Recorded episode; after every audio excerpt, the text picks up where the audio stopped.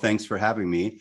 Um, I was super excited to meet you and talk with you. And I've seen some of the things you've done. It's just, I think what you're doing for people uh, that are starting out in business, I just, I just think it's great. Hello, and welcome to Obehi Podcast. I'm your host, Obehi Ewanfo. And I strongly believe that everyone has a story to share. Now, let's get started into this episode.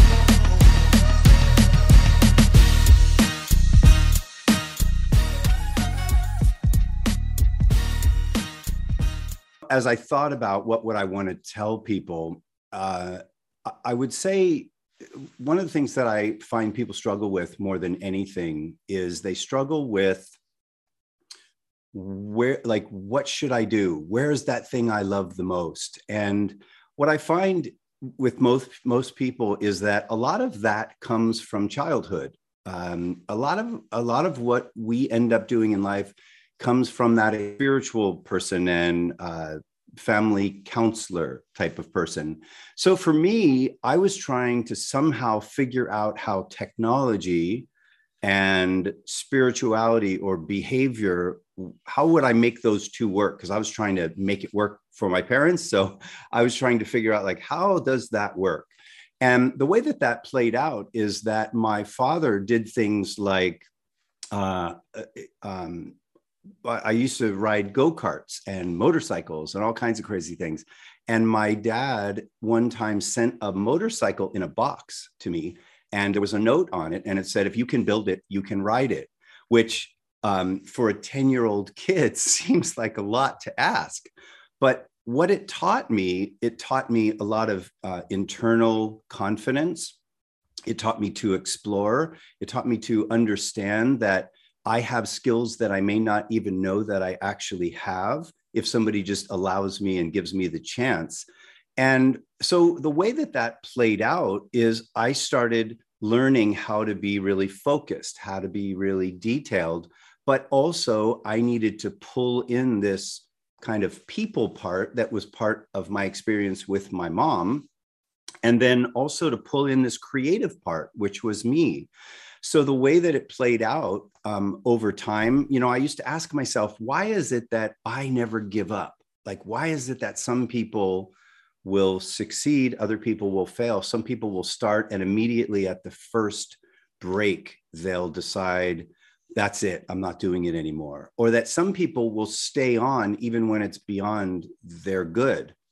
So as a kid, I did some really funny things. Um, I uh, I used to take my brother. I have I have uh, four brothers and sisters. We had five kids, and two were adopted. One we actually got uh, from Mother Teresa in India, and the other was from South. Tritura. yeah, yeah. And I, you know, what's interesting is I have mm-hmm. pictures. Mother Teresa came back through the United States when my sister was 14.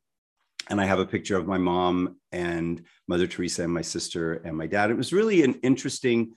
Influence in my life because they saw life very different than I did. Um, even in the same even in the same uh, household, all the kids see things differently. We all have our own little skills and um, you know just innate uh, interests, I guess. So what I used to do anyway is um, at maybe seven or eight years old, I would take all my brother and sisters Christmas presents and I would put them out on the street and I would sell them to the people that drove by. And I realized I really kind of had this knack for selling things. Um, at 12 years old, I had a couple paper routes, and then it just started to evolve. I was 17. I started seeing that cars as I went along the street. I would say, wow, that car, they were selling it and it's way cheap. And I saw this mispricing in what the value of the car was and what these people were selling it for. And so by the time I was, I think, 19 years old, I had 30 cars that I bought and sold. Uh, some were just clean it up, some were fix the brakes. And so as I'm watching myself, it's evolving. And then it became, you know, buying a house and buying a couple houses then I went to the floor of the stock exchange and I ended up being a trader, yelling and screaming. Same thing though. It's it's this um, moving from you know this buy and sell environment where things are misplaced. then I started seeing opportunities in the world when technology would kind of hit this place. So I'll give you an example. Like uh, one of the first businesses I had was a video production company. And it was when video, when that industry went from video to digital, so that it used to be tape and then it became digital. And what happened is there's all these confusing things and there's opportunities and there's um, just you know people not sure like should i do everything on tape should i convert everything to digital same thing later on in life i did one of the first web development businesses and it was because the web came and everyone went oh my gosh what like should i do all my traditional advertising in magazines and billboards and tv or should it be all on the web? And so what i found was like even from a very little a very young age things get out of place things get mispriced. And then later on i realized that happens in the housing market. That happens in the stock market. That happens in the business market where opportunities happen. And if you can kind of be looking for those opportunities it it opens itself up to a lot of things. I'll, I'll just tell you one really quick story for that um, because along the way you'll also find those things and then we can get on to some other stuff. But uh, what I ended up doing later on is I started running businesses for people, starting businesses for people, because I just have this. I, I have had a lifetime of looking for things that are a little out of place. And I don't mean um, like uh, you know the cup is out of place in your sink or whatever you know in your cabinet. I don't mean that. I yeah, mean i mean there's a bunch of things that are happening in the world and where is the opportunity? So for instance when i was driving up when i when i was on the floor of the stock exchange i left my house at 2.15 in the morning for about five years and i didn't like coffee. I just didn't like the taste of coffee early in the morning. My only option was to drink a Coke or a Mountain Dew or something that had caffeine in it, you know, for that sort of initial wake up. And what I started doing is taking little caffeine tablets and chopping them up and putting them in orange juice or putting them in cranberry juice and mixing it together because I could drink orange juice in the morning. I didn't like the taste of coffee and tea wasn't strong enough. And eventually uh, like it dawned on me wow I, I, might be the only i might not be the only person that doesn't like coffee. And i started down this road of wow i really think there's a market there. Um, the, the, the funny thing is i was doing well trading. I also had this other business this internet um, you know web development company. My son was just born. Like i had so many things going on that i decided to push aside the you know juice with caffeine in it. Turns out that the uh, energy drink business is a you know 10 or 20 billion dollar industry and i let the wrong one go. I should have been focused on that one. But but that happens in life. And and the thing is like that wouldn't have happened unless i was trading. And so when i thought the big opportunity was trading in this other business it turned out that the big opportunity was right in front of me that had nothing to do with what I was doing. So just staying open to it, you know, and, and we all have those things where we go, oh, I wish I would have done that, or I wish I would have done that. Um, but I'm very happy with where I am and, and all the different things that I've done. So, but you know, it, it really, really is important to go back to your childhood. Like, what did I really love? What did I really enjoy doing? and what did i continually do over and over and over and for me that's been this string that's run through my life and my work life and and i really tend to bring that out uh, in some of the people and the clients and the businesses that i work with and start and those kind of things all right now would you want to tell me something okay of course you already explained to me uh, about your childhood and how you moved from there to being a business person really growing in it expanding and having all the experience. In fact, we are bringing you here because of this also to share with, with the people about experiences in business. Because a lot of people that are watching this podcast are interested in starting out their businesses or profiting from the one they already have. So we need people who have done it before who can share with them uh, how to do it. But just before you start sharing with them, we also need to know your background story, which of course you already did. So I'm not going to spend much time there, except for the fact that I'm trying to ask you which state did you grow up in? Uh, let, let's try to get some few colors around there. Sure. Yeah, I was born in Pennsylvania. And then uh, my father was, I told you, a physicist chemist, but he was kind of one of those original Silicon Valley chip guys. So from Pennsylvania, we moved to California.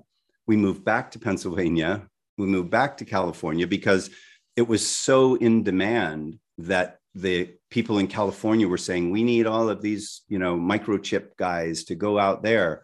And then the Pennsylvania people said, no, come back here. And then the California people said, no, come back here. So we did a bunch of jumping around. And one of the things that that taught me and I don't think this is a negative thing, but things are really important in the moment because you don't know what the next moment brings. So the relationship that you develop with somebody in that moment is really important because number one, you may not have them in your life anymore, um, or you only get a little bit of time to build that relationship and then it might go away but that relationship might carry on through your whole life so you know at a really early age i was learning that i mean that's basically sales skills like to to go to a new school and then go to another new school and then go to another new school and somehow immediately have to make friends and learn how to listen to people and learn how to ask great questions of people and to find your balance between you and that other person and building that relationship. So um, yeah, yeah. I did. I did live. I uh, one of the businesses I started was in New York City. So I, I lived in California, raised my kids there, um, started a couple businesses there, and then I was asked to go to New York, and I lived in New York City for about four years. Um, and it was kind of between the city and Southampton and another place called Tuxedo Park, and we started three companies there. Uh, so I've kind of been all over um, back and forth, mostly the coasts, I would say. But even in the Silicon Valley, you also move around there to see what is good, and because that is where the uh, that is where the magic really happens. Now, if you're talking of the chip and, and the rest of it, yeah. Uh, tell me if you have any experience there inside the Silicon Valley. I did. Um, you know, first of all, from my father, he would bring home these. They're called EEPROM chips, I think, and we had this weird board and he would bring home these chips and i would wait till he came home because we were game testers uh, in the really early ages like back around pong like way way back. And he would bring these chips and we'd put them in and we'd play this soccer game or we'd play some other thing. And so i always had this fascination with um, you know if if you look like i'm looking at my mouse right now my keyboard mouse or my uh, computer mouse and there's the outside of it right? There's the mouse that you see but then there's all this really cool stuff inside. And i find that that people tend to be afraid of what's inside. And you don't need to really be in, afraid of what's inside because somebody else some other person has been inside and put it together. So you're not just going to destroy it if you open it up and look at it. And um, I used to do that kind of stuff. My dad would bring home these chips, and I would kind of go, "Wow, well, how does this work? And and what's going on with it?" And um, that helped me when I had, let's say, the video production company, which was in Silicon Valley. I worked with some startups. There was a company called Magic Edge that most of those people, there's actually a couple documentaries on Netflix about Magic Edge, and they were one of the most creative companies. And a lot of them went on to go to Google and places like that. But I, I've always been very, very fascinated with what a company does, what it's trying to accomplish. And I worked with some original kind of chip startups, Cadence Design Systems. I worked with a place called EPRI, the Electric Power Research Institute, as a client. And I got to learn more about sustainable um, uh, technologies and things like that. Um, you know, solar, they were working on all kinds of energy storage things. And what's really great about being in business, uh, and I know it's a little bit of a diversion from your question, but one, one of the great things is you can learn so much from your customers. You can learn so much from what they're doing. And I think it's a mistake to just focus on how do I sell to this person?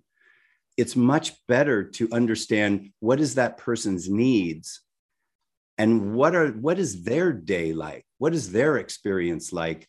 Because that's where all of a sudden partnerships happen, that's where things like me driving and you know chopping up things and all of a sudden creating monster drinks before they existed um, you you if you're just focused on only what you do you miss opportunities. That doesn't mean you should be scattered and constantly looking at everything but i learned so much from watching the things that my dad was working on. In 1987 uh wait uh 1988 yeah 80 i think it's like 88 my dad moved to germany for some work and my younger brother and i were living in a condo. My dad had this device it was about this big and we would type back and forth to each other and this is like 1988 and and basically we were doing email back and forth in 1988 10 years before all of the internet even came. And you know what i wish if i had a wish was that somebody would go hey this might be important later on. You know if i'm 10 years ahead of the rest of the world with some of these technologies don't think that it's all been figured out because i had I had internet in front of me. I had email in front of me 10 years before other people did, just because of my relationships with my dad. But uh, that, that is even very interesting now for people who probably are born in this in this era now. Because now we are you are looking at you are talking of chip. Our chip now are very small and even very very delicate because of the thing sure. that they need to go into because Okay, you were talking of uh, mouse. Uh, then is I, I, believe it was different. The computer was different. Um, and you, want to make a chip, you can make it even big, no? So share with me, how was the chip there, like the one that your father were bringing home? How was it even in the Silicon Valley? Uh, how you know? I'm trying to understand how the technology was at the time, so we can compare it to how it is today. Oh my gosh, it was so so different. Um, I, will I'll give you an example. Uh, just to give you a sense of storage, um, when I had the video business uh, and I started the web development company in 1997, I bought an eight gigabyte hard drive to, eight to, gigabyte. to eight gigabyte to store that storage um, for the videos, like while we were shooting and while we were editing. That eight gigabyte drive was almost $4,000. And now you can get a 16 gigabyte thumb drive free with a Slurpee at 7 Eleven. Like it's, it's amazing, you know, like literally that twice that today, 20 years later, would cost you $6.99 instead of $4,000. So storage changed dramatically. When I first started doing some of the digital stuff, we could only do a little screen and we had to do these hybrids between putting a CD-ROM with all the video into a computer and then connecting it to the web because the computers just were not fast enough. Um, when my brother, I have a, uh, two brothers and two sisters. My younger brother and I, we've been Madden, John Madden football uh, players. Like we've we've played video games our whole lives. We just, you know, it's one of the things that we do. I remember when my dad got a very first Apple II computer in um, maybe like 1982 or something.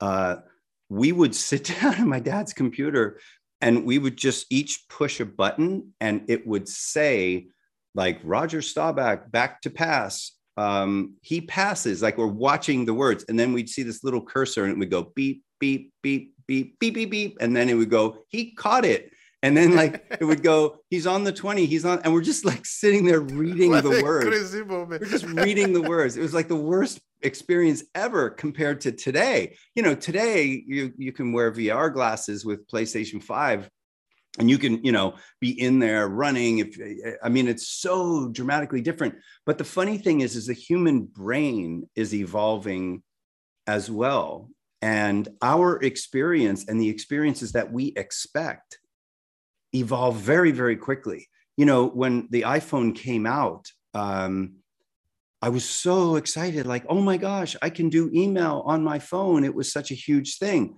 but now you know, I have a, a hundred, you know, I talked about $4,000 for an eight gigabyte hard drive.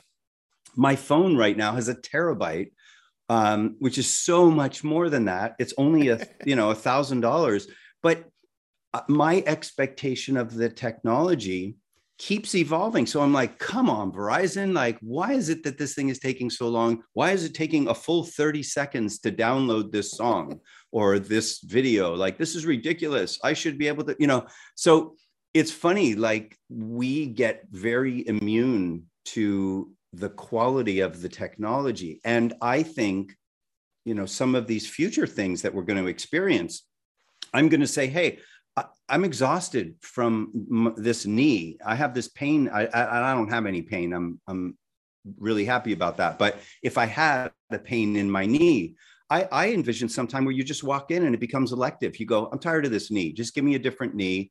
I need one that can stop hurting. And, and it's not a big surgery thing. It's just I just walk in and I would just expect, hey, my body needs to work perfectly all the time. So I'm going into the body store and getting stuff fixed.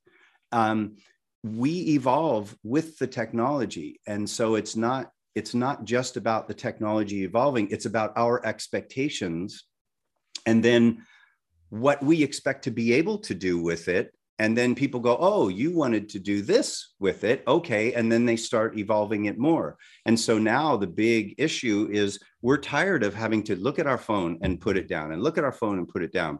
And so google tried a few years ago to do the google you know the goggle sort of google the Glass. lenses thing. And and people pushed back not because the technology was not good because people started freaking out thinking well you're going to be able to start looking at me and googling all this personal stuff about me. And then you know that became more of the issue. I don't want somebody to just look at me and have a heads up display on everything i've ever done before they talk to me. Um, so that that pushed back and there was a little bit of issues with the technology but we have technologies now that are so much more advanced uh, you know, I was I was in an Uber uh, a couple days ago, which in itself is amazing that people can just turn on and go, okay, now I have a new job. I'm just going to drive a taxi. Uh, and we were talking about the weather, and I said to him, um, like weather weathermen and weather women, you know, weather people. Uh, it's so funny because they all have these jobs. And they tell us it's going to rain, and then sometimes it rains, and sometimes it doesn't rain. And it just blows me away that we still have weather people and he said, that's because the money, man. he was from Jamaica. He's like, that's the money, man. Um, and but what he was saying, which was really interesting, is there's this gigantic network of people all connected to weather. And so the tech, even though the technology immediately could just be from now on, I just want a text for the weather every single day. I want it from three different sources and I just want it to come in. The tech ex- exists. But what are we going to do with all these people? And that's one of the things that i'm looking at and, and thinking about as you know the next 20 years what what's going to happen to the people as we evolve? I think that is even a very important question. I'm looking at yeah. it now. Okay, we're going to be moving in technology, uh, business uh, in the conversation, the rest that we have here. Because, of course, it's important. Technology is driving business, business is driving technology at yeah. the end of the day. right. it's important, right. though. All right, let, us try to look at that uh, curiosity what are we going to do with all these people? Because technology corner is going to take away the job. That is the, the, the conventional belief in it.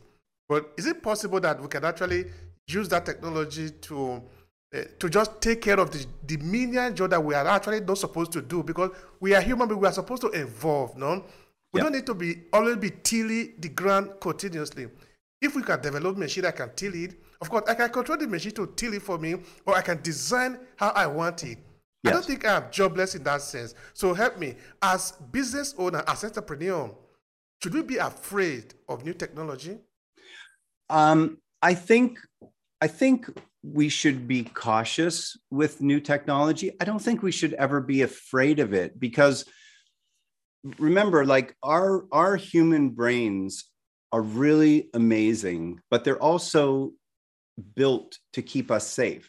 So if I put my hand on the stove and it feels hot and my hand starts to catch on fire, I get a signal to my brain take your hand off or you're going to your hand's going to burn right? That's built in to keep me safe. And so when people think about technology and it's going to take my job that part of the brain kicks in and it's fear and it's what's going to happen to me? And you project out this future which is well if it takes my job i'm not going to have money if i don't have money i'm going to lose my house and my car and i'm not going to be able to provide for my kids and all these other things but that's not actually if you look at the history of when new technologies come, that's not what happens at all. What happens is we get rid of some things that don't make sense anymore, like a typewriter. It doesn't make sense to have to keep correcting. And for me to, you know, get on a plane and take some papers and bring it to you to give you a presentation and fly back to where I am, like that doesn't make sense. It makes much more sense. Type it on some box that I can push a button and send it to you so you can open it on your box. Um, so the, the fundamental things like communication and health and happiness and creativity and fun and work and you know moving businesses forward and food and all those things are always going to exist they might exist in a slightly different way so rather than me having to drive my car around searching for a telephone that i can put coins into that I can call you, that was very inefficient. Like payphones, very, very inefficient. Now I can just call you whenever. I just turn on my phone and I just call you. We can actually stay connected with an unlimited uh, wireless plan. We can talk all day. We can just be on all day long. Just go on Skype or WhatsApp and or Facebook Messenger or something, and we can just talk all day long, and it doesn't cost us anything more. And so the the real the real fundamental thing is humans need to communicate the technology just evolves around humans need to communicate and that opens up lots of jobs and lots of opportunities so it doesn't really make any difference if it was a payphone or a cell phone or an uh, uh you know instant messenger where we're just staying on video all the time it's the same thing you and i are just communicating and so I don't think the fear is is uh, real because it will open up new things. That doesn't mean that some jobs won't evolve and and people will have to evolve with those jobs. And I think it's it's a really silly thing to think that you can keep doing what you're doing and that you'll be okay I think that's a really a really silly thing, and that's not meant to scare people. But if you think that you can go to a thousand businesses with a typewriter right now and say to them, "I would like to do all of your typewriting work," I, I think you're going to have a really difficult time. Perhaps that, is, that is maybe that is what people are actually afraid of. No, right. That, uh, you have learned how to do typewriting with the machine. You know, you type A and type B instead of, you know, right, like right. the way that it will be fast today. It's true, you're going to be out of job because you are not evolving, you are not growing, you know. Right. But I repeat again, we're not supposed to be stagnant as as entity. We're supposed to be evolving, living, growing, expanding, living, you know. right. But the thing is, the thing is, is that people, people, um, sometimes need a push in order to change.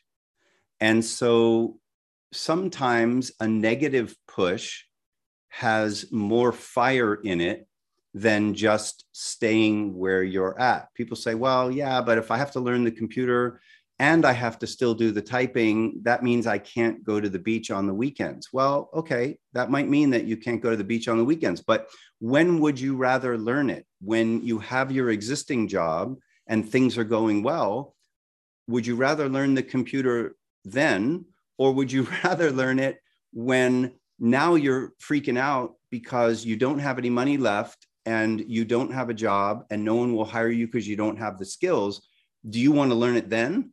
Uh, because either way, the truth is you're going to have to learn it. And I worked on a book um, called Changing Tribes with my stepdad, who was a priest. He left the priesthood to marry my mom.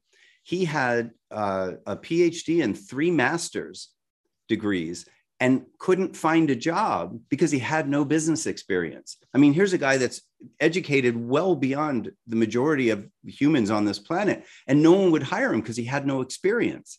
And um, it's like you you just have to evolve. One of the things in the book that we talked about was changing tribes. It was like the Indians, um, American Indians, or you know, different uh, just different cultures have their different things, but uh, it, it evolved, and they either had to find a way to work with these other people that are now on their land. And I'm all for fighting and keeping your land and all that kind of stuff. But at some point, when it's clear that you are overpowered, and in technology, there are times where you're just overpowered. It, the rest of the world said, yes, I like cell phones better than payphones. Um, when that kind of thing happens, you need to evolve. You need and and better to look at what could come and then be working on those skills and have a creative mindset. You know, my, my daughter said to me one time, Dad, why did you start this this advertising, you know, web development thing? You and I said, uh, she said, why didn't you just go get a job? And I said, sweetie, because I had no experience. And she's like, well, then what business do you have starting a company? And I said, because no one would hire me. And and like her brain just stopped. She's like, but that doesn't make sense. How can you do that when you don't know how? And one of the things I have overcome very early in my life is the fear of I don't know what I'm doing.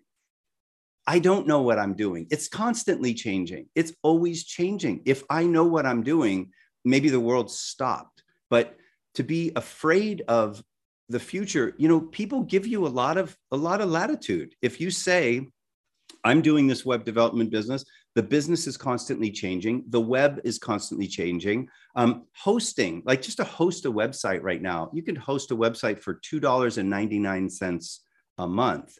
When I first started it, it was $3,000, almost $3,000 a month for a big website to host. Um, you know, we evolved, we evolved with the technology, but you just have to be like all in. It's okay. It's not, and, and, and people will give you that space. Um, you know, getting into a business for yourself, you don't have to have all the answers. You have to have a lot of questions. You have to ask the customers, what is it that you're experiencing that you need that I can help you with? And you want to be broad, but you don't want to just go, I do this and I do this and I do this and I do this because it's confusing to people. If somebody says, um, where do you live? And I go, well, I have the house here and I have a house here and I also have a house here. And they go, okay, wow, that's great. Where do you live? You know, like I live need, here, I live there, I live there. right. They're like, okay, that's great. But where do you live? You know, they just have simple questions. What do you do? You need to say, I do this. And they go, oh, well, can you do this too? Oh, you go, yeah, I, that's actually something that we do as part of doing what we do. But um, you need to get focused. And one thing I just want to throw out is a lot of times they say you have to do what you love. And I have a little bit of a problem with that, in that doing what you love, if you loved it, you'd be doing it, right? I mean, theoretically, like if you loved it, you'd be doing it. So you may want to love doing it. You may have done it and you loved doing it then, but now your brain tells you, well, I don't have the experience to do it, so I can't do it. What you really need to do is find something that you can do for a long period of time that you have a lot of interest in, that you like to do, that you like to talk about, and that you're willing to commit to. Uh, my younger brother, as well as my son, are in the music industry. And one of the things I learned from my brother is you can write a lot of songs, but you've got to be willing to sing them for 10 or 15 years because when you get on stage, they want you to sing those songs. They don't want you to come out every single time and sing a brand new song. They're like, I don't know any of these songs. they love you, they love you as an artist, but they want you to sing the songs that you've been singing.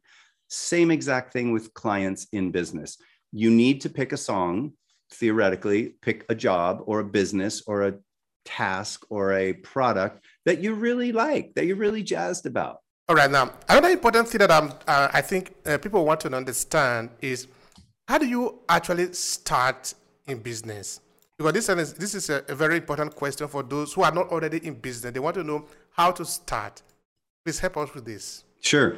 Um, you know, I work with a lot of different people. I work with people that have just got started in business and they're confused and frustrated and they need to grow the sales and that kind of thing. I work with people that are in a job and they want to go start a business and they want to understand how do I do that. So uh, I'm sure you've heard of this thing, the chicken and the egg. Uh, you know, what came first, the chicken or the egg?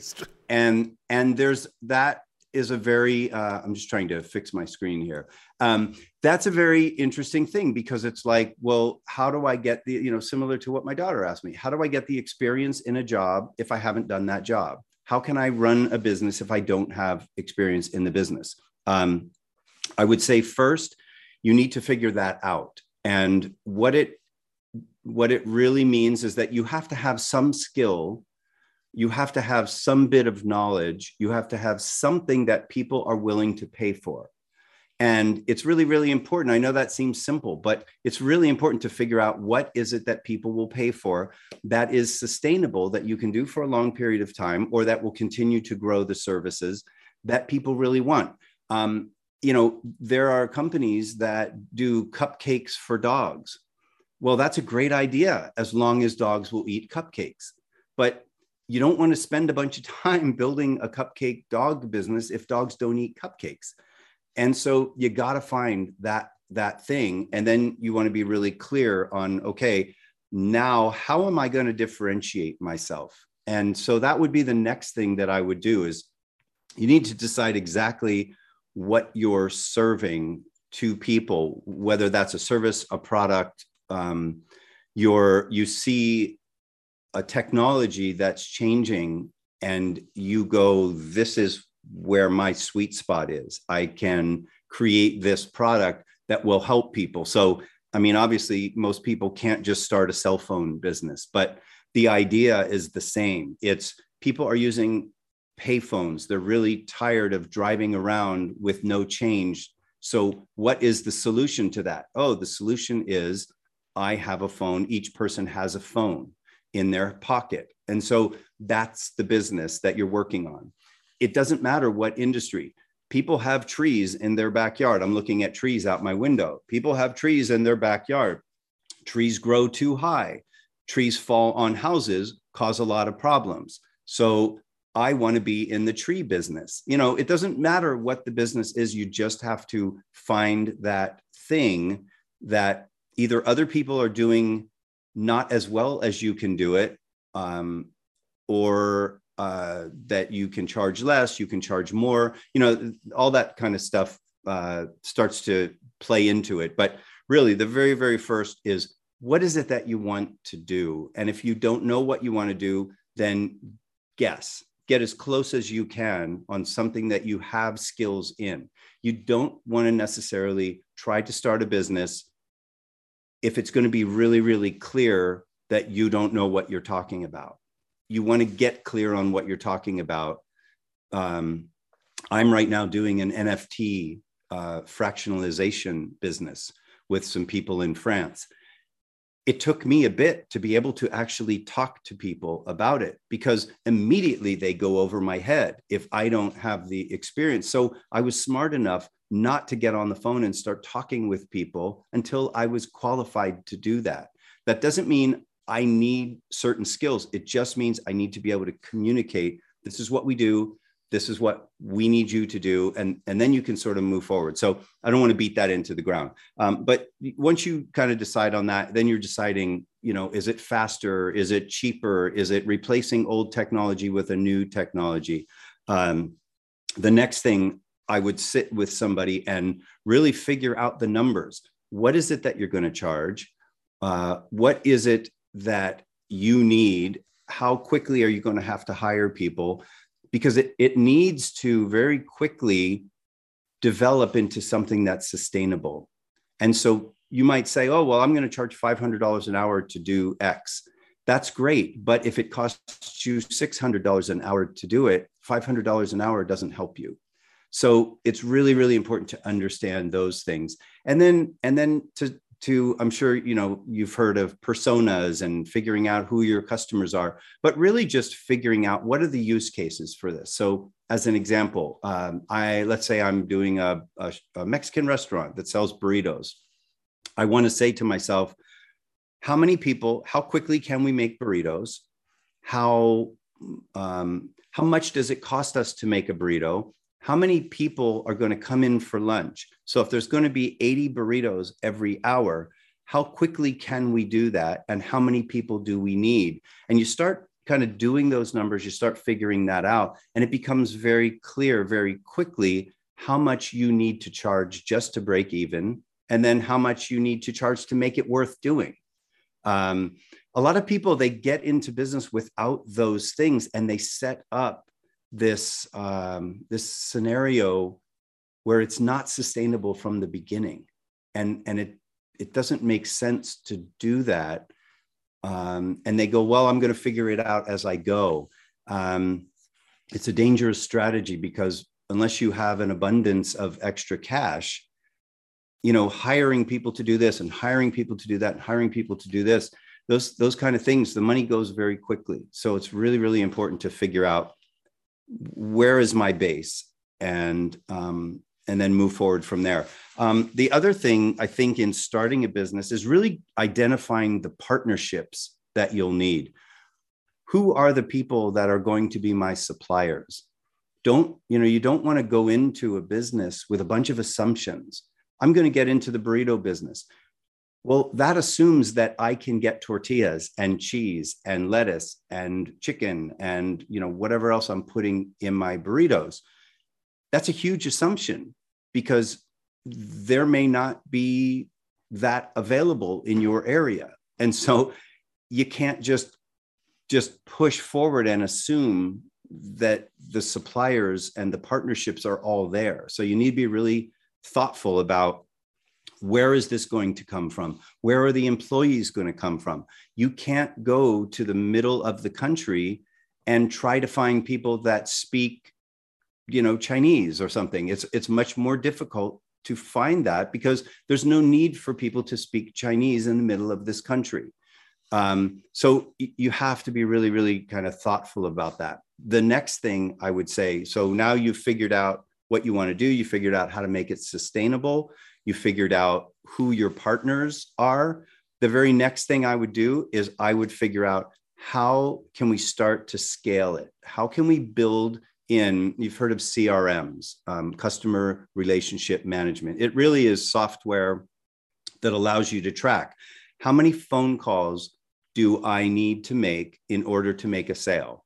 How many times do i have to interact with somebody in an email before a sale. And if you're tracking that information over time, it becomes really obvious. Every five times I speak with somebody, it becomes a sale. So you feel very okay with talking somebody talking to somebody the third time and the fourth time because you know on the fifth time it turns into a sale on average if you're just every day just kind of shooting in the dark about what you're saying to people and how your emails are going out and what your logo looks like and the days that you're open, the times that you answer the phone.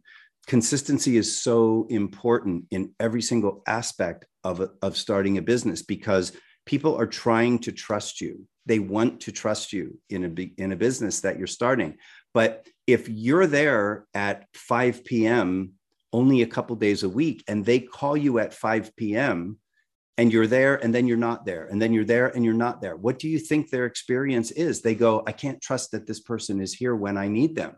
So why would they work with you? Even if they love you even if your services are awesome if i'm hungry and you're as a burrito shop only open two days a week and you don't tell me that, and I show up on one of the days you're closed, I'm really upset because I'm looking forward to that burrito and I get there and you're closed and you don't have any sign. You know, if you're only going to be open Tuesdays and Thursdays, that's fine. Just tell me. Just make sure that I know so I don't go on Wednesdays or Fridays. People forget, I think. Um, I remember like when I've started businesses, it's so cool to come up with a name of a company and have people say it. I, you know, it's just, it's so fun. They, they start calling your business by the name that you made up, just like when you were eating a bowl of cereal one day or something. And it's so fun. But they take you more seriously than you do because they're trying to accomplish something. Your customers are trying to accomplish something. They're trying to do their own business or supply their kids in the school, if they're a teacher, with pencils. If you are the provider of pencils, you need to have enough pencils. You need to talk to the person and say, hey, you know, as uh, as summer comes, do you ever stock up on pencils uh, for September, for the new year? Or um, when uh, when Mother's Day comes, do you need more crayons because everybody is making Mother's Day cards with crayons and you use more crayons? You have to understand from their perspective what they need, and you don't just want to guess. I mean, it's okay to have some thoughts and say, hey, you know, I was thinking Mother's Day is coming up. I was wondering, do you use more crayons like, do the kids do cards for people? And would it help you if I brought you crayons and I also brought you some tape and some really cool little doily things that they could stick on the outside of the cards for the mom? And then all of a sudden they say, yes, that would be something. And you know what? We would love to have that all the time. And all of a sudden now you're not only selling them pencils, but you're selling them tape and some other thing. So having those conversations with the clients, super, super important. And the other thing I, I say to people all the time, um, you know, the world has changed from a, a, technology standpoint, but it hasn't really changed that much. So before all this web stuff, uh, I would start a business and I would have to go get an office. And with the office, I would have to get chairs and a phone, and I'd have to get a sign outside the building. And then I would be all ready to go, have employees, and we would just sit inside the office and no one would call and no one would come in. And we just have this office. So, really, I'm starting an office, I'm not starting a business. so, same thing with a website. You know, people will build a website and they think, okay, once I have the website, I'm good. But you're not. It's like I say to them, you know, if you have X number of dollars as a budget, save some like if you're going to have a party like here's a good example if you're going to have a party and you spend all your money on food and music and parking attendants and you know all, all these great things but you forget to save some money for invitations you're going to have a really horrible party even though you have great music and great food you didn't send out any invitations to the party same thing if you spend all your money on invitations but the experience at the party is no fun. There's no food, there's nobody there, there's no music. You just show up and it's like, oh, this party's dead, and you just want to leave. It's got to be a balance. And so you have to understand what is it? What is that experience with your service or product when people show up to the party? But also, what are you doing to get people to that party? And whether that's a website, whether that's a podcast, whether that's an, a physical office, whether that's a product, you need to find a way to make sure that you're inviting people in to try the service, um, to talk about the service, existing clients to talk about the service, any of that stuff. Starting a business isn't about creating a website, it isn't about creating a podcasting, creating a logo. It has nothing to do with the business succeeding. That's all about setting the foundation it's like when you have dinner, you set the table, put out the plates, put out the knives, put out the stuff, put the food. That's just setting the table. Dinner is about the experience of eating the food. That's what dinner is. And so running a business is about the experience that you have with your clients. And the more that you interact with those clients, the more that you ask them really good questions, the more that you understand what are your pain points in your business, how can I help you with that? Um, th- thank you so much for that, uh, Andrew. Yeah, yeah, now, yeah. When you were explaining, you, you did make mention of something very important now, which is um, the fact that the people out there want to trust you.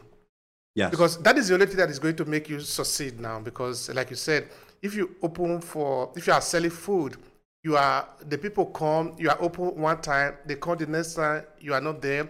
The other time they are there, you are there. They are not going to come. And if they are not going to come, nobody's going to buy from you. So you are going to lose. No? Right, right. So, so I want to hang on that a, a minute. The people want to trust you. Yes. But is there something that new businesses are doing that are not making people actually come to trust them fully? So that because if people don't trust them, then they're not going to succeed. So I think the answer is slightly different for every human being. What makes me trust you? Because a lot of trust comes from experience. So if you put your hand out to shake my hand and I shake your hand, your experience is putting my hand out means that someone will shake my hand. If you put your hand out and I pull out a machete and cut your hand off, you're probably never going to put your hand out again, um, or especially not in front of me, right? So, is putting your hand out the thing that trust is built on? Sort of, but it's also your relationship, each individual person's relationship with that experience. And so there are certain things that you can assume. If you're a restaurant, let's say, you can assume that people want to be served quickly, that they want a fair price, that they want the food to taste good, they want the food to look good. That's all built into trust. If I buy a product, simple, I want it to work. if it's a mouse, if it's a, a wireless headset, I want it to connect. I want it to stay connected. Why? Because I'm trying to have a conversation and I can't have a conversation if it keeps disconnecting, right?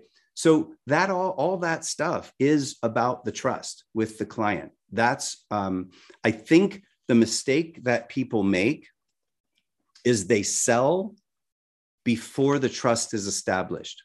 And so people will uh, uh, one of the things that drives me crazy a lot of people will reach out to me on linkedin you know they'll they'll send me a message and they go hey we're just trying to connect with you and then their next message is do you want this insurance or do you want this crm system or do you want this artificial intelligence you know they're trying to sell me something immediately we've established no rapport except that you lie to me you told me that you just you wanted to have a relationship with me. You don't want to really have a relationship. You could care less about me because you've asked nothing about me. You just want a face and a check that will buy whatever it is that you're selling. And that really diminishes the trust. And then, unfortunately, what happens is the more people that do that, I start to build expectations that somebody reaching out to me on LinkedIn equals somebody trying to sell me something. And so I think there's a lot of YouTube stuff out there right now by people that there's an expression I don't have to outrun you. You know, like if a bear is chasing you, I don't have to outrun you. Uh, I don't have to outrun the bear. Like, let's say you and I are running from a bear. I don't have to outrun the bear. I just have to outrun you because you're going to get eaten by the bear. Um, and what that basically means is you just have to be this much smarter than the people you're talking to in order to sound like you know what you're talking about. Um, I don't I just don't subscribe to that at all. I just think it's the wrong way to go about it. And there's a lot of people on YouTube that see other people doing it. They take a class and they go, okay, now I can make $12,000 a month by selling this information. They really don't have any idea. And, and yeah, they might make money initially, but it's usually not sustainable if the trust isn't there with people. Um, if you put on a clown suit, like a clown, you know, big nose and clown, whatever, and you go out on the street and you start dancing around, people will honk at you and they'll treat you like a clown. They will believe that you are a clown. And when they drive by that street every day, if you're out there, they will go, there's the clown there's the guy that always stands out there, right? People are willing to trust you up front. It's a little bit harder when you do things that other people do that aren't trustworthy, but people will give you the benefit of the doubt. The worst thing that you could possibly do in building trust with someone is establish the trust and immediately break the trust. And so it's for each person to decide like what is what is that that I'm breaking. And I, I would not um, be opposed, or I would encourage people to ask their clients, to ask people that they interact with, what's it like to interact with me? uh, you know, how how is our relationship? And and clients go, what? What? What? It's fine. And you go, well, I just want to make sure. Like, do you feel that we're providing the best services that we can for you? Yeah. Why are you asking me these weird questions? And and you're developing a relationship of trust where they say, Yes, I trust that you are delivering me these services. I trust that if I'm paying you, you know, $10,000 a month for 10 hours of work, that you're doing 10 hours of work. And eventually they have their own stuff to do. That's why they hired you. So trust is probably one of the most important things. And if you ever do something that they feel you have broken that trust, own it yes, you, you know, I mean, it's okay to say, you know what, you're absolutely right. I've been slacking off. I haven't really done what I'm supposed to be done. You you will go so much further in that relationship by owning that I'm a human being and sometimes I feel lazy. You know, um, I I think that's one of the biggest and and and really looking at things from their perspective. What does it feel like to be on the other side of you? Is a big big big part of it. All right, now another thing is um, when you are in business, sometimes you are not in business all by yourself, no? You are in business because you are in a relationship also, maybe sometimes with your co-business uh, people, sometimes with another business in the service of the client. Mm-hmm. So in this, I'm trying to understand what can be the importance of networking and collaboration in business, especially in 2022. Looking at every, look at the reality that we live in today. What would you like to say about that? Yeah. That's a great question, and it was actually something that I was going to address address in trust. Um, that last conversation is the importance of teamwork, the importance of networking. Um, I feel like it's really, really equally critical. Number one, because if you're hiring people, or you are bringing in contractors to help you to interface with your client, that's an expression of you and your business. Your, your client is trusting that the partners that you brought in are going to equally stand up to what has been promised and what has been promised to be delivered. So uh, there needs to be somebody in the team that's leading. I think that it's great to have this whole democratic company where you have everybody that has a say. But everybody can't lead. You know the birds that all go like this you know you look up in the sky and you see all these birds flying. They're all following the person. My understanding is that they're all following the bird next to them and there must be somebody that's leading that whole thing or, or there's some I, I, don't know exactly how it all works but uh, just to get back to like a real office with real people i don't think it needs to be a tyrant that's running you know everybody do it this way. I don't want to listen to everybody else but um because you just won't keep employees that way. But the teamwork part of it it's everybody having a common goal. It's everybody believing in the mission. It's everybody having a say in it. So if somebody feels like hey I, I need to raise my hand what we're doing is not right people need to work and they will stay until they find another job but then they'll leave if they don't believe in what you're doing or they don't believe in the way you're doing it.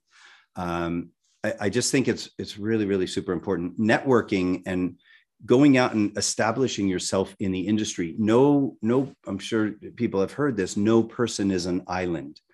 If i was the only person on the planet it would be a really boring life because i'd have no interaction with anyone or anything and very quickly, I would experience everything that I can experience by myself. the reason that life is fun is because you're interacting with people, that you're interacting with their ideas, and you are sharing your ideas with their ideas. So, you know, networking and establishing partnerships with people is about you wanting a place at the dinner table. It's about people accepting you have a voice that's valuable at this table. And you know the world isn't remember what i said about the clown? Like the world will give you a chance pretty much in anything as long as when you show up at the table you use your manners you know? Um, and part of manners is coming equipped coming understanding the industry coming understanding the problem of the clients coming with a solution for it. You can't just sit at the table because you want to you know and and i think people sometimes think well i can't do it because i have no experience. That's true. But you can gain the experience and you can gain relationships and trust and network and start down that path. And very quickly like people will be amazed at how quickly the world will accept you and give you opportunities. Um, you know uh, there's there's um, I, I, like analogies for whatever reason. Um, and there's this thing that i heard one time where there's a big auditorium of people and somebody up on top saying they were trying to get everybody to clap in in harmony you know all at the same time. And so the guy initially said okay you people over there start clapping. Okay you guys now this group in the middle start clapping and you guys start clapping. Okay you guys speed up because you're going too fast and you guys slow down because you're going to or you you know uh, speed up because you're going too slow slow down because you're going too fast and he was trying to instruct all these people in the auditorium to, to somehow coordinate it. But when he just said, the goal is everybody clapped the same, they just let them do it. And within like two seconds, everybody was in harmony because everybody understands what the goal is. And they all just adapt themselves.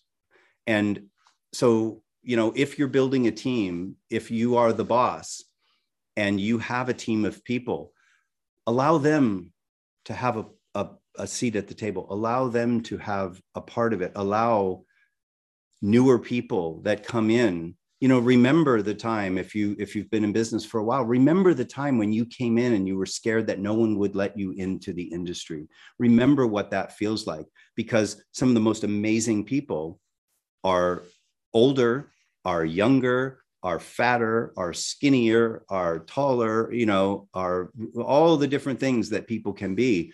You never know where the great ideas are going to come from. And if you don't give people that opportunity, whether that's partners, whether that's employees, whether that's people you're networking with, you know, listen to what they're saying. It's really, really important um, to do.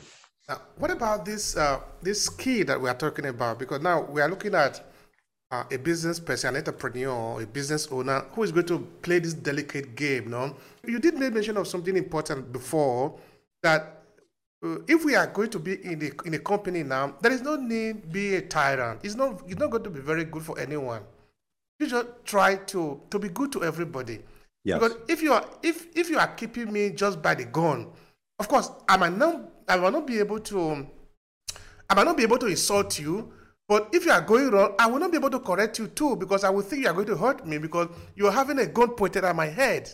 Yes. But if if you are allowing the people to participate freely, willingly, then we can really move on in the same direction. Yes. But for you to be able to do this now, say maybe for example you are the leader, you need a level of understanding too. So I'm trying to understand for those that don't have this understanding, these skills because these are leadership skills, management skills, business skills. For those who don't have them, what do you suggest as a way to build it up so they can so they can see themselves as not just a tyrant but equal with every other person that they are that they are leading a team. Help me with that. Yeah.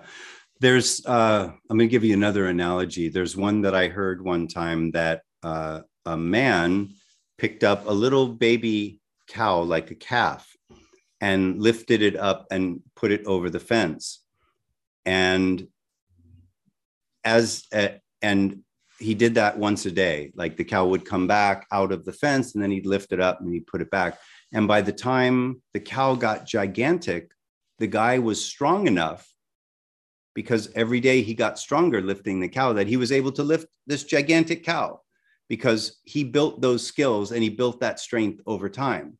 So if he just tried to pick up the big cow himself, at the end, he wouldn't be strong enough. But because he's been doing it every day, you know, he's built those skills.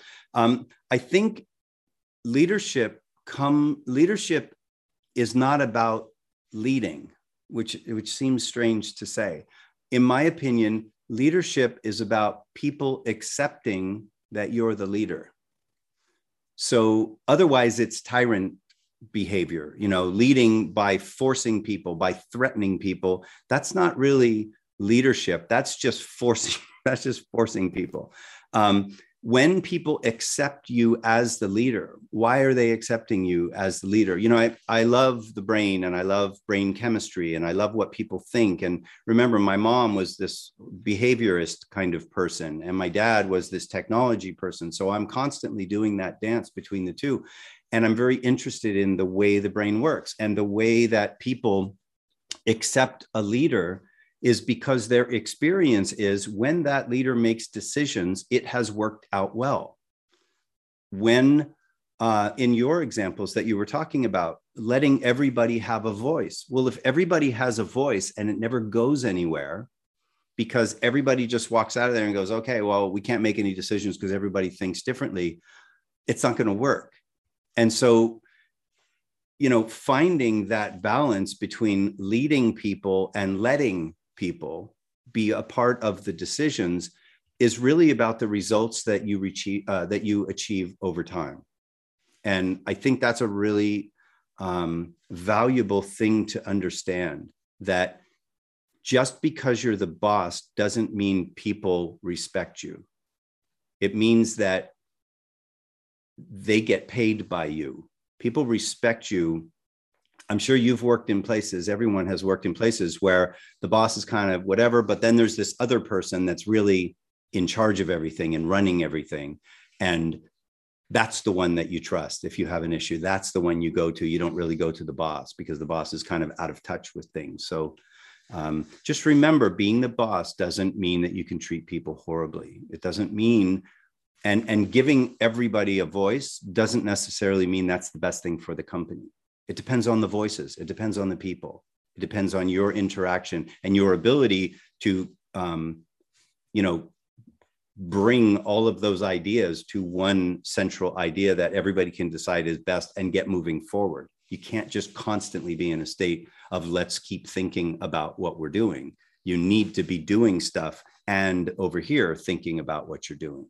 But you never get anything done if it's constant open to everyone you know? I was just saying you know i know that at some point you talked about maybe talking about technologies you know emerging technologies and that kind of thing. I think that some of that stuff gets really heavy duty you know like artificial intelligence. I, I know a guy that's he has actual software that will watch how many days you've been sick how many times you've been late um, just just just like analyzes all these different things and it tells the company you're most likely going to leave the company. You're probably looking for another job right now. You know it has all these algorithms that figure that stuff out and it sends a message to like the owners of the company or whatever the hr department. Um, it's really you know to and they do that to try and retain people um, I know there's people that are going and looking at all your social media posts. They look at your education, they look at your salaries, and they go, they're projecting out. You'll probably only make this amount of money in your lifetime. You know, there's a lot of really weird stuff that goes on. Um, I think I think that's a whole different conversation than people starting their business. You know, uh, the technology that was out there right now is basically for this world you know, like the, the, the hard world. Um, but very soon we'll be in a place where you have a little button and you're tired at work and so you just hit the button and all of a sudden it's a dance party in the metaverse or something. Um, you know that's going to be a totally different thing but all these opportunities for sure will come from it. You know but that's kind of a different conversation. I didn't really want to get too much into that. Now let's look at the importance of technology in business. Say maybe sure. for example uh, when you started your business and today and what, what do you see that have changed? Let, let's take it from there. Then yeah, sure. yeah, yeah, please. Yeah. Um, uh, what has changed and what has always changed is the way that we go about things. So, for instance, we talked about the phone, you know, the phone, um, the way we interact with the technology. It used to be get in the car, drive, and go find a phone. But the the the basic part of life. The basic need was make a phone call. Um, most of the technologies today have been built for the real world, right? Um, I have a problem in the real world. I need to make a call to you.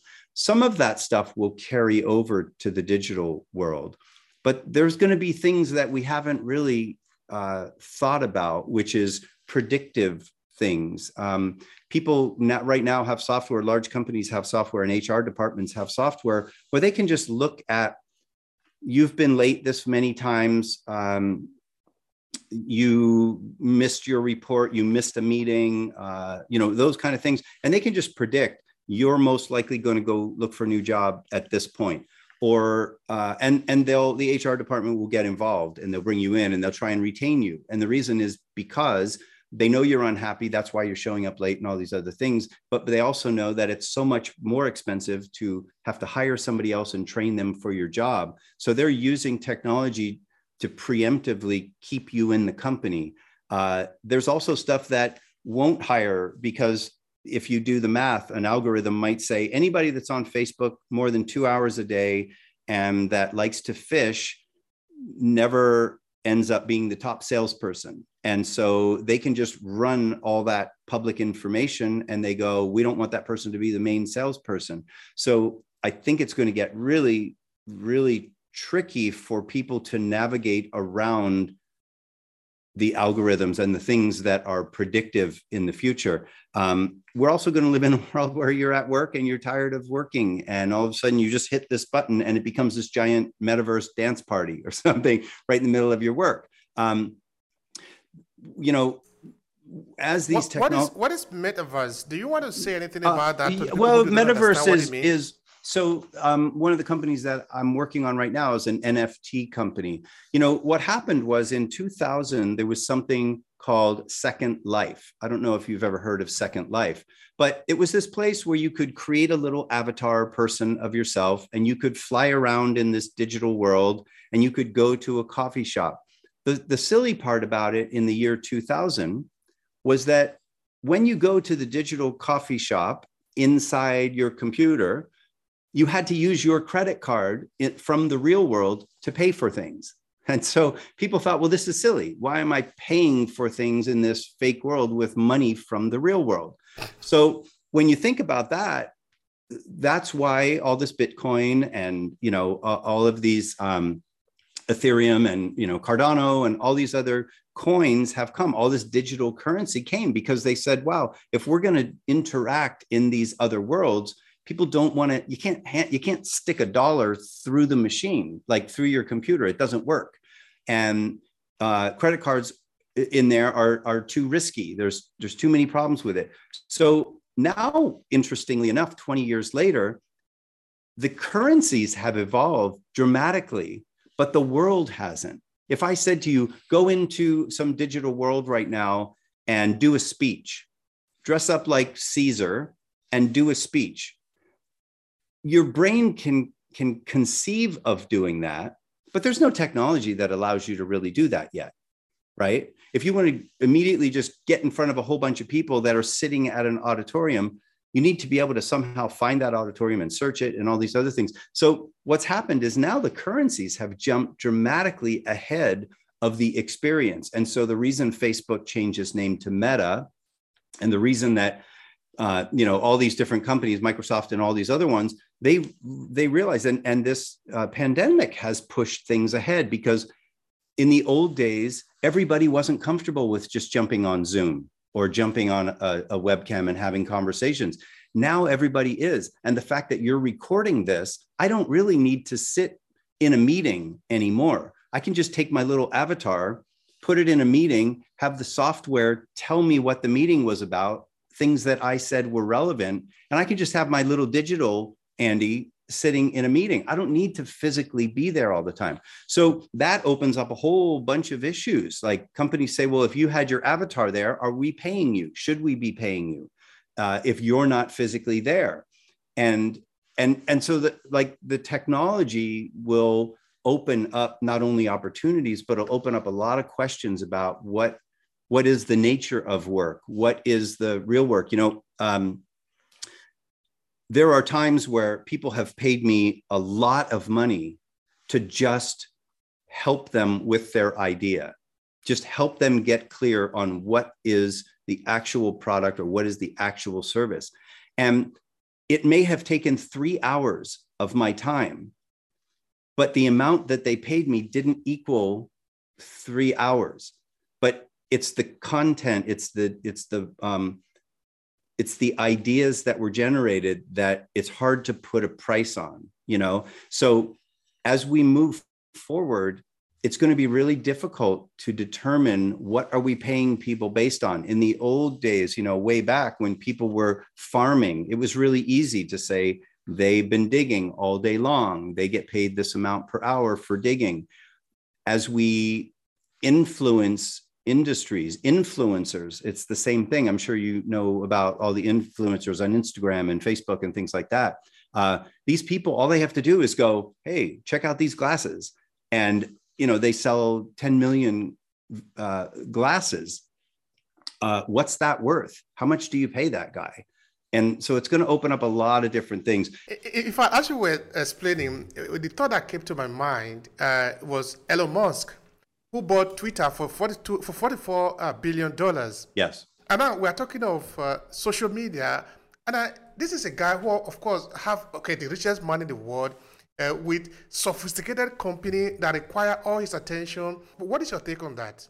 Yeah, um, I think that the reason, uh, and I don't know Elon Musk personally. Um, I've followed him from way back in the really early days, and I think it's logical, you know, also having been a stock trader, that the the potential of that company is so undervalued.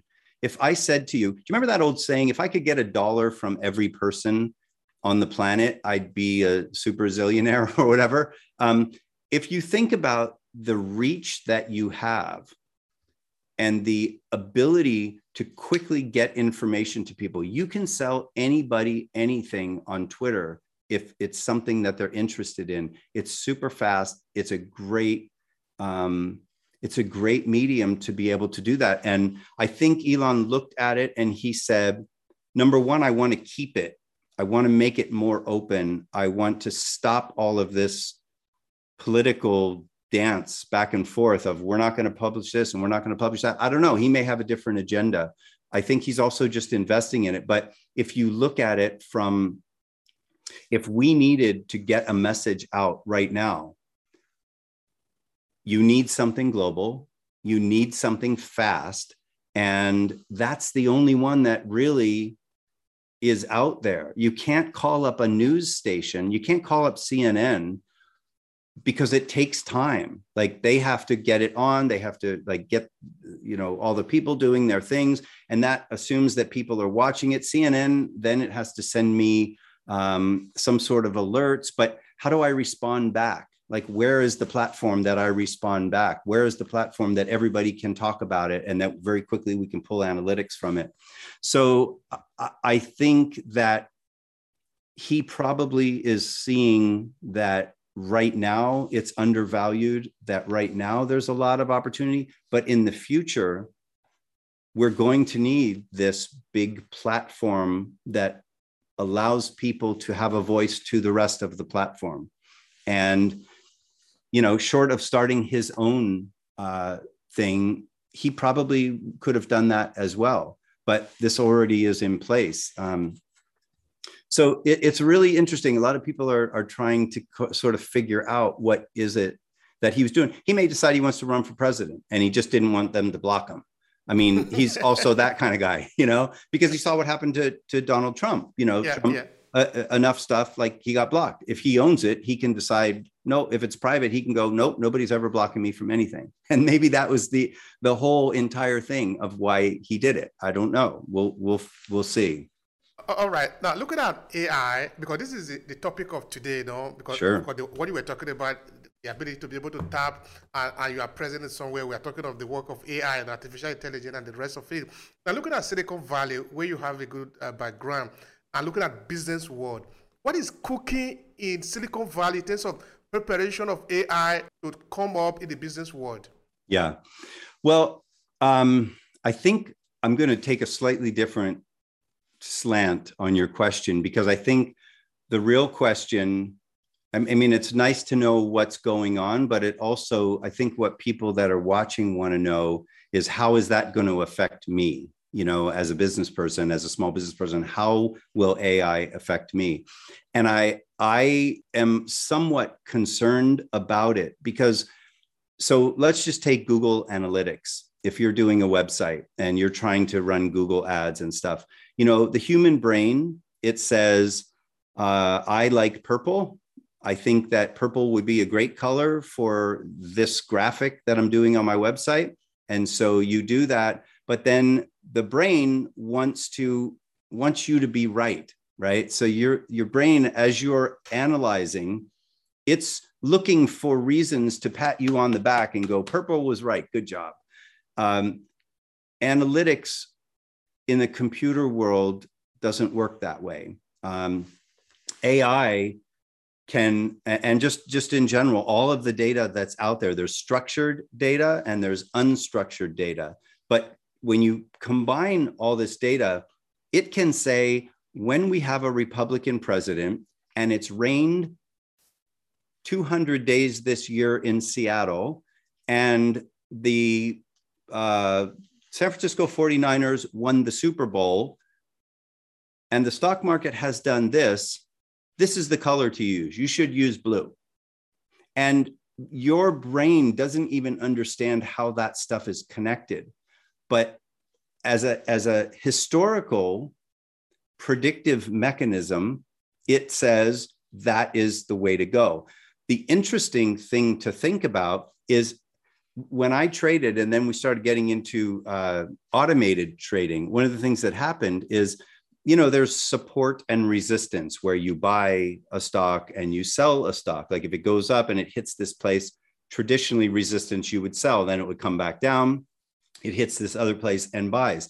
What we started to notice is that when it came down to the traditional places that people would buy, the systems would force it lower because it knew that if people bought there, they had a certain stop order that they had to stop it at. And so they basically forced people to buy, and then it forced them to sell immediately the bigger systems, and then it took it up. And it did it because it was playing on the people that are playing on the traditional systems, if that makes sense. So what happens is like there's all this artificial intelligence stuff. So in, in that example I gave you, you know, the president and the football team and all this other stuff, it says to use blue. But if you know that all the systems say that you should use blue, maybe people will say, then everyone's going to use blue and we are no longer going to be special because all these people said blue. So let's use red you know when i was a kid i used to go fishing at this bridge um, in this place in pennsylvania. And if i was on one side i would be catching fish. But when i'm catching fish everybody would go to that side. And now they all throw in their line and nobody's catching anything. So i go to the other side of the bridge and i cast over there. Now i'm catching fish again right? And and so there's a really unique dynamic between what the systems say how people react to it and how many people react to it and when that happens, at what point do you stop using that system that everyone else is using and use something different? Um, for people in business that are starting, I know that there will be, and I think they should be very, very um, thoughtful about looking for technology to, to keep up with some of these bigger systems that are out there. Because if I have all these systems and I know exactly the words that I need to use in order to be at the top of Google in a search, um, and I can also pay ads, I can control the first two or three pages of Google. And you, little small business person, you don't have a shot. You don't have a chance because I know all the computer systems are telling me, all the artificial intelligence systems and the machine learning systems are telling me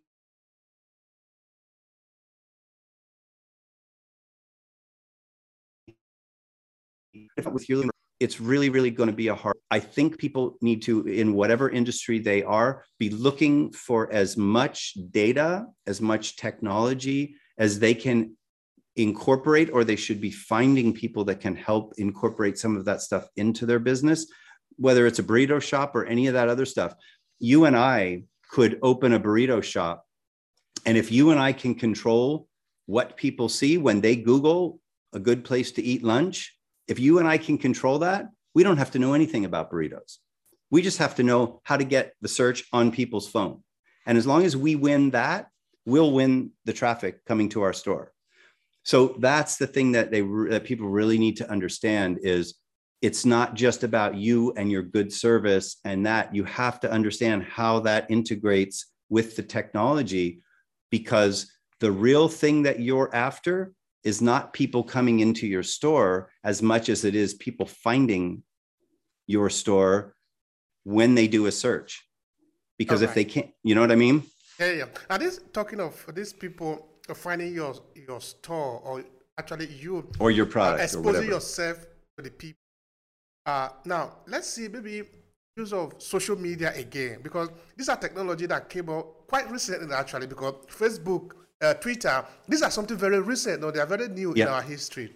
Right. Now we go back again to the to the argument we were making before about Elon Musk decided to buy uh, Twitter, even though this is the richest man in the world, and it, it's not that he's, he's sleeping in, in that it's not that he doesn't have anything to do. Yet he decided to buy it because he see a lot of opportunity there.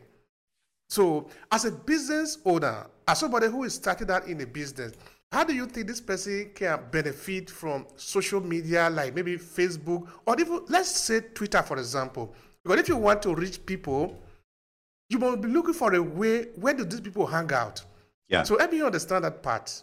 Sure. There's um there's a site called that that I use a lot. It's called Followerwonk, follower W O N K. And if you go to Followerwonk, you can type in um, financial podcasts in Chicago or something like that. And it will show you who all the influencers are. Uh, it will show you how long they've been on Twitter. It will show you how many users they have, how many posts they've done. It will show you all that information. And you can very quickly determine who is the most important voice in Chicago for financial um, information in podcasts or whatever. Um, the fact that when you go on LinkedIn and or or you look at a review and you see that somebody has one review and another company has 300 reviews on a product. If you see that somebody has uh, 300 reviews and they're all horrible 300 reviews you know they're all one star 300 reviews they're all five stars. Remember we're still human brains. Our brains go five stars better than one star. Um, same thing with social media. Lots of followers, our brain goes, lots of followers means I want to be included in the place where everybody is. You know, there's a new nightclub that opens up. Everybody wants to be seen at the new nightclub. There's no difference between social media and regular life. Like it's the exact, it's the same people. Um, your ability to control the voice and the message about your product about your service in your industry is really really important and you know facebook twitter linkedin snapchat all these give you the voice that you didn't have before they don't give you the message but there are ways to look at who's winning with what message. And then it becomes fishing on one side of the bridge again. So if everybody's using the same message, you can jump in and use that same message in your social media, and it's very clouded. But if you have enough people that will listen to the other side of the bridge, you know, when you go run from fishing that side, you go to this side, um, if you can then change that message in a way that people will gravitate to that may be the way to go. Sometimes when you when you're just starting out it's really really more difficult to have a completely different message than what the norm is so what i always recommend to people kind of have a similar message something slightly different i just met some guy that he wears green glasses. He does talks. He does all kinds of things. He has these really like you see that green plant uh, over there at my in my house. Um, they're like that color green. He told me I don't even have lenses. I just wear the green glasses so people will recognize the green glasses. And so his logo has like a face with green glasses. He's just trying to find a way to stand out somehow. In social media, you absolutely got to find a way to stand out but you got to be clear that the message that you're putting out there resonates with the people you know you can't just post and expect like okay like like the business you know open a business and people are just going to come or to a party i have all this stuff but i didn't tell anybody you know um so yeah it, it's really really important. And in some cases it's the only way to get traction in your business depending on what you're selling or what your service is um, social media because that's where the people are. You know people aren't watching tv people that want to connect with you please use this few seconds to promote yourself. Maybe an oh, offer sure. or a training whatever. Please go ahead. Yeah sure. Um, I, uh, I have a website, um, changingtribes.com. Uh, you could go there. You can work with me one on one. What I tend to do is I'll help people with one of the other companies that I have, content creators, um, those are website development and that kind of thing, marketing and strategy and social media and those kind of things. What I tend to do is I have to dis- determine where you are in your process. So if you're just starting out, there's going to be a set of things that we need to work on. If you're in the middle of uh, a business and you're struggling, then there's going to be different things that we need to work on. Uh, if you're at a job and like we talked about and you're very worried about oh my gosh you know i'm a typer and all these other things are changing and i need to change my skills um, I'd love to talk to you about what it is that you're trying to accomplish and help you set a path for how do I jump from one thing to another if I don't necessarily have those skills to do that.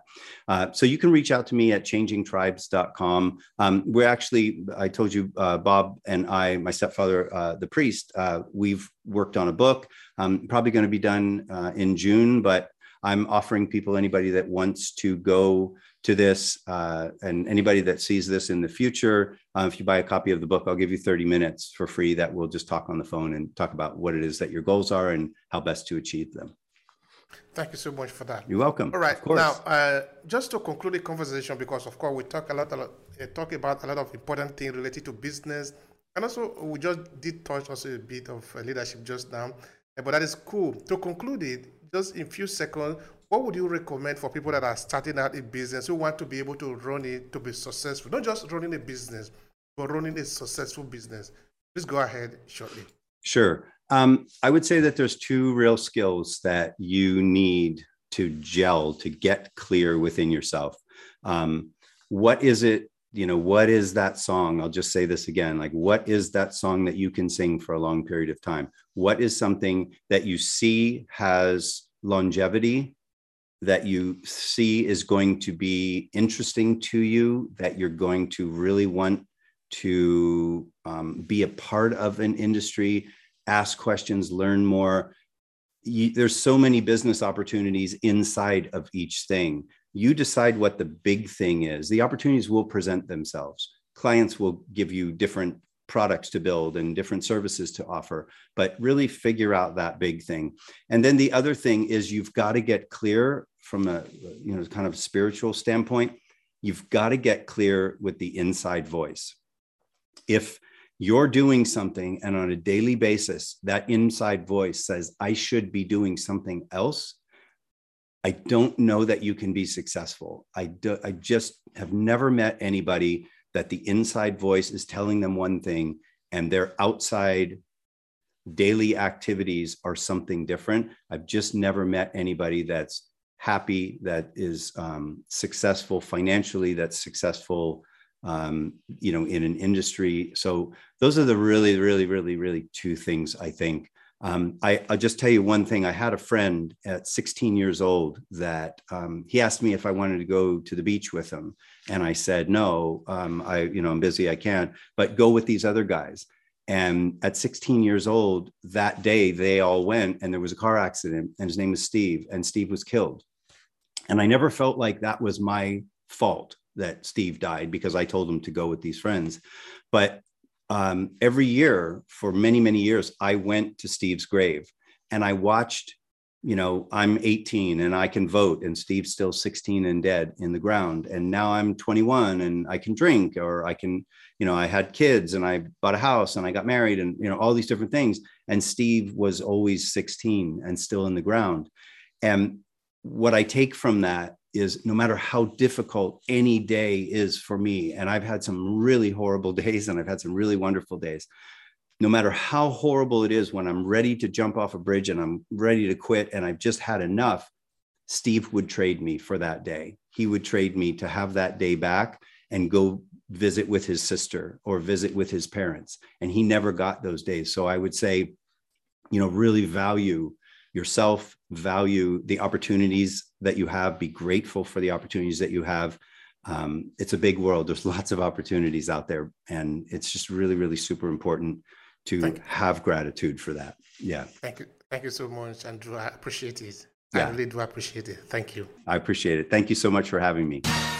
If you enjoyed this podcast, make sure you subscribe so you never miss any of our future episodes. Rate and review Obehi Podcast and share with your friends who might need it. I remain Obehi Ewanfoh. Thank you so much for listening and talk to you in the next episode.